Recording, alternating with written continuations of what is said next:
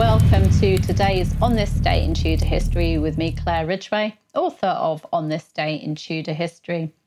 Now, today I am taking you back to the reign of Queen Mary I. For on this day in Tudor history, the 10th of November 1556, English explorer and navigator Richard Chancellor was killed. Chancellor was drowned after saving the Russian ambassador Osip Napeia when their ship, the Edward Bonaventure, was wrecked in Pitsligo Bay, just off the Aberdeenshire coast. Chancellor is known as being the first foreigner to enter the White Sea and to establish relations with Russia. I'll give you a link to my talk on the search for the Northeast Passage, a voyage led by Chancellor Sebastian Cabot and Sir Hugh Willoughby in 1553. But today I just wanted to give you a few facts about Richard Chancellor and his sad end. We don't know anything about Chancellor's birth or even his family, but his contemporary Clement Adams recorded that he was brought up in the household of Sir Henry Sidney.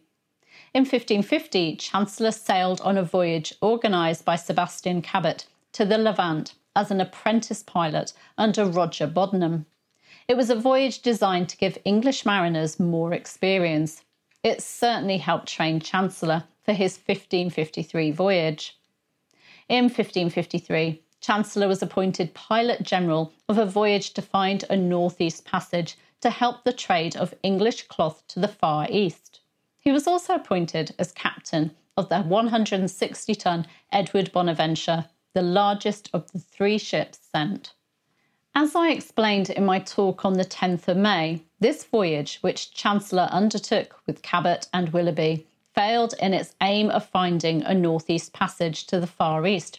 But instead, in the winter of 1553 1554, Chancellor was able to come to a very beneficial trade agreement with Tsar Ivan IV of Russia, Ivan the Terrible. Chancellor returned to England in 1554 and was able to give his friend Clement Adams lots of information on Russia. He then commanded a voyage for the newly founded Russia Company, or Muscovy Company, which left in May 1555 to take letters of privilege and merchants' factors to Ivan. Two ships, the Philip and Mary and the Edward Bonaventure, were sent. Chancellor spent the winter of 1555 at Ivan's court at Moscow and then in July 1556 set off from St. Nicholas with his two original ships, along with the Bona Esperanza and Bona Confidentia from the original 1553 voyage, which had been discovered with Willoughby and his crew, who'd sadly frozen and starved to death. They sailed with rich cargo and also an embassy from Ivan.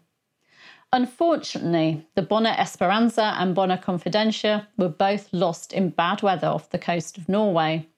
And then Chancellor's ship, the Edward Bonaventure, which was also carrying the Russian ambassador, was caught in a storm and was wrecked in Pitsligo Bay, just off the Aberdeenshire coast of Scotland, on this day in 1556.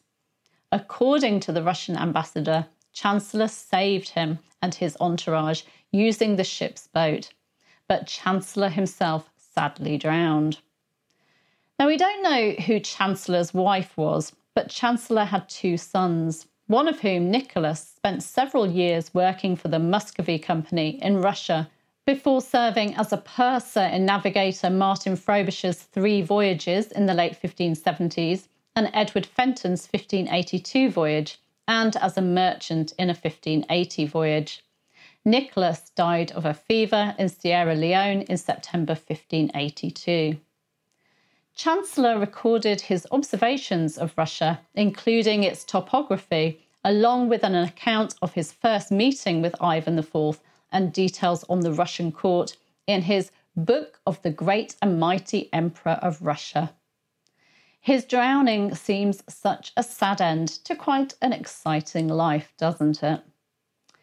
Tomorrow, I'll be talking about a French admiral's visit to England, how it had George Boleyn, brother of Queen Anne Boleyn, tearing his hair out, and how and why the admiral snubbed Queen Anne Boleyn. Do make sure you're subscribed. You can click just there. and that you've hit the bell to be notified so that you don't miss out on that video.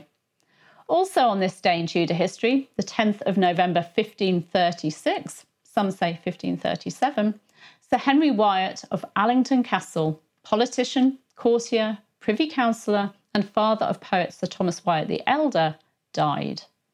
Sir Henry Wyatt was an important man, but rather than tell you about his career, in last year's video I shared two interesting stories concerning this Tudor man and cats, pigeons, and a lion. Now you'll find the link that I mentioned, the uh, video for the North on the Northeast Passage, in the description, and you'll find a link to last year's On This Day in Tudor History video also in the description.